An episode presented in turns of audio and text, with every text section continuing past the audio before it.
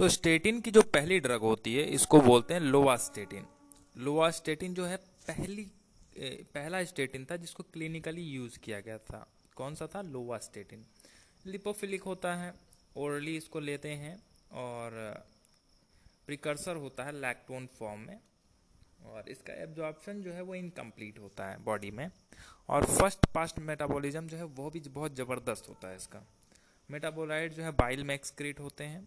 और T half life जो है एक से चार घंटे तक इसका टी हाफ़ लाइफ होता है। तो यही था डिटेल लोवास्टेटिन का। अब नेक्स्ट ड्रग देखते हैं सिमवास्टेटिन सिमवास्टेटिन क्या है? ये ट्वाइस पोटेंट होता है लोवास्टेटिन के और इफेक्टिवनेस भी ज़्यादा होती है। और इसका ग्रेटर राइज कराता है एच डी एल और सी एच लेवल में जब लो होता है और आ, इसको सिमवास्टेटिन का जो राइज कराने की कैपेसिटी होती है, वो लोवास्टेटिन और प्रावास्टेटिन से कहीं ज़्यादा होती है।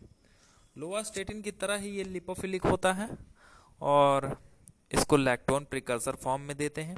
एब्जॉर्प्शन इसका ओरल बेटर होता है और फ़र्स्ट पास मेटाबॉलिज्म एक्सटेंसिव होता है, लेकिन दो तीन घंटे ही लाफ लाइफ होती है इसकी।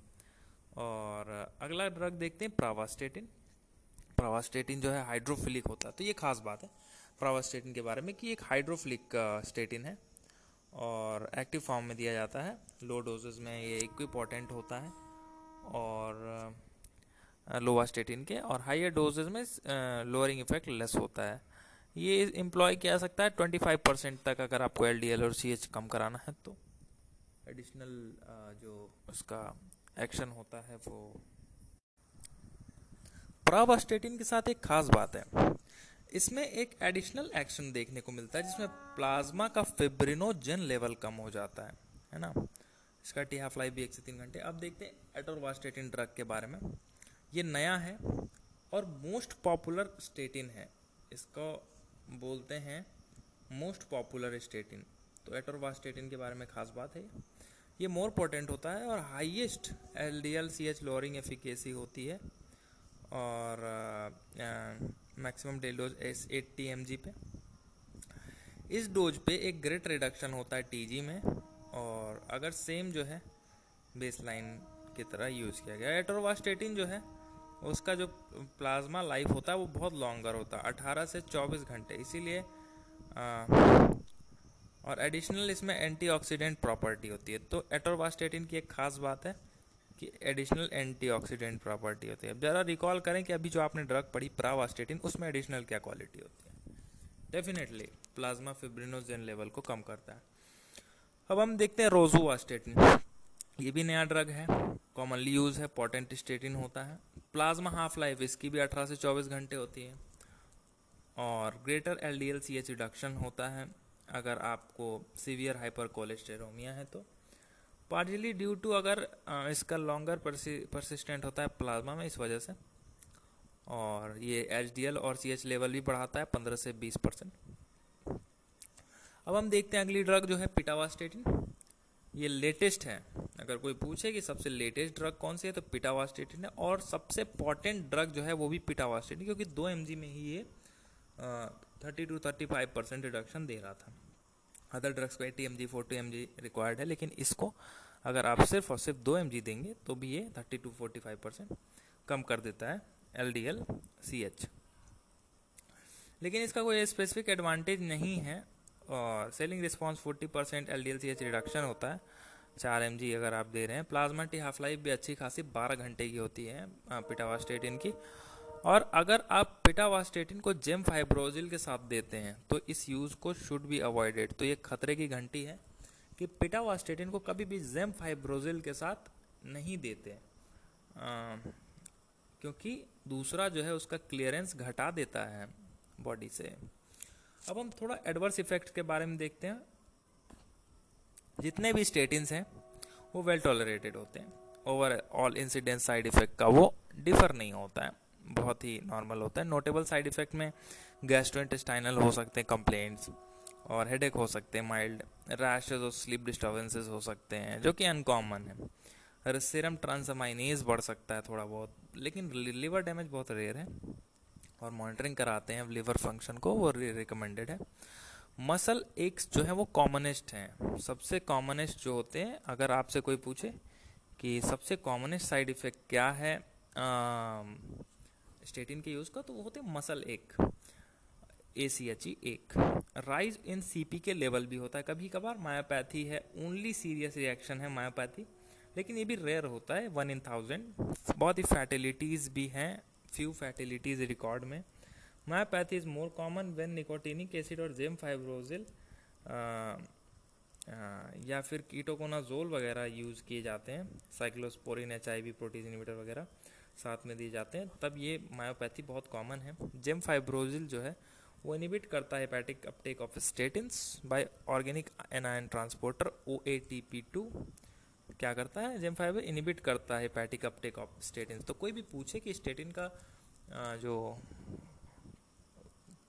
इंट्रैक्शन है या कॉन्ट्रा इंडिकेशन है वो किस ड्रग के साथ है तो उसका नाम है जेम फाइब्रोजिल क्यों? क्योंकि अपटेक को इनिबिट करता है तो ये उनका क्लियरेंस घटाता है और टॉक्सिसिटी बढ़ाता है। इसके अलावा फिनोफिब्रेट एक ड्रग है इंटरफेयर करता है least with statin uptake metabolism should be preferred for combining with them तो सबसे अच्छा कॉम्बिनेशन के लिए जो ड्रग होता है, वो होता है फेनोफिब्रेट और लोअर डोज ऑफ़ स्टेटिन जो है वो एडवाइजेबल होती है जब एक फिब्रेट को साथ में देते हैं। अगर आप एक फिब्रेट को साथ में दे रहे हैं तो एक लोअर डोज ऑफ़ स्टेटिन जो है एडवाइजेबल होती है। स्टेटिन कभी भी नहीं देने, दिए जाने चाहिए एक प्रेग्नेंट वुमेन को, क्योंकि उसका सेफ्टी का कोई डाटा मौजूद नहीं है।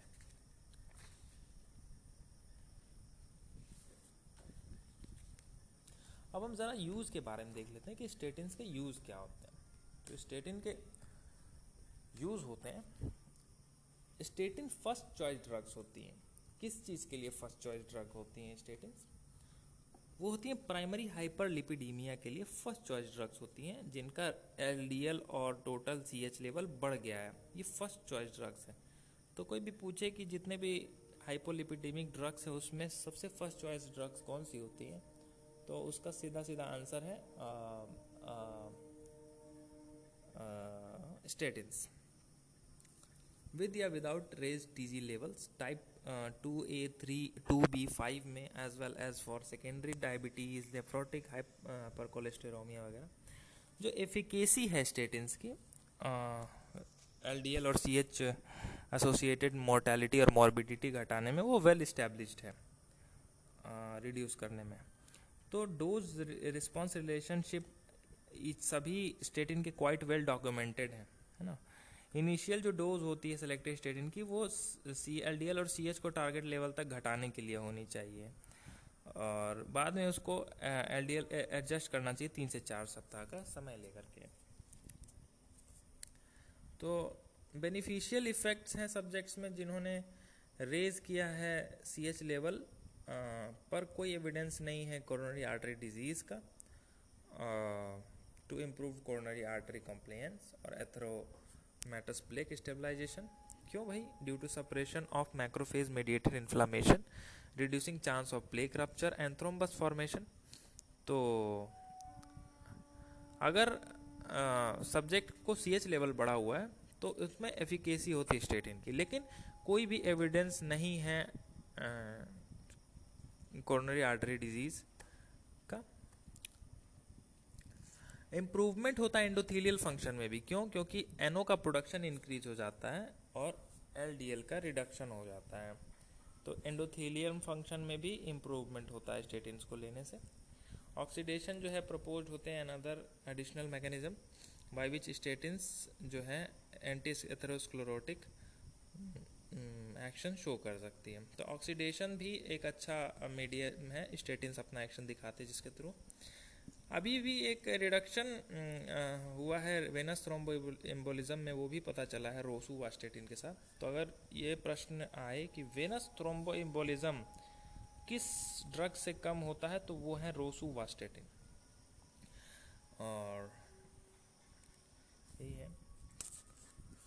अब अगर डायबिटीज़ में डिसलिपिडीमिया हो जाए तो भी ये फ़र्स्ट चॉइस ड्रग्स होते हैं स्टेटिन्स और सेस स्टेटिन थेरेपी जो है वो कंटिन्यू होती इंडेफिनेटली जब तक एडवर्स इफ़ेक्ट्स ना हो जाए।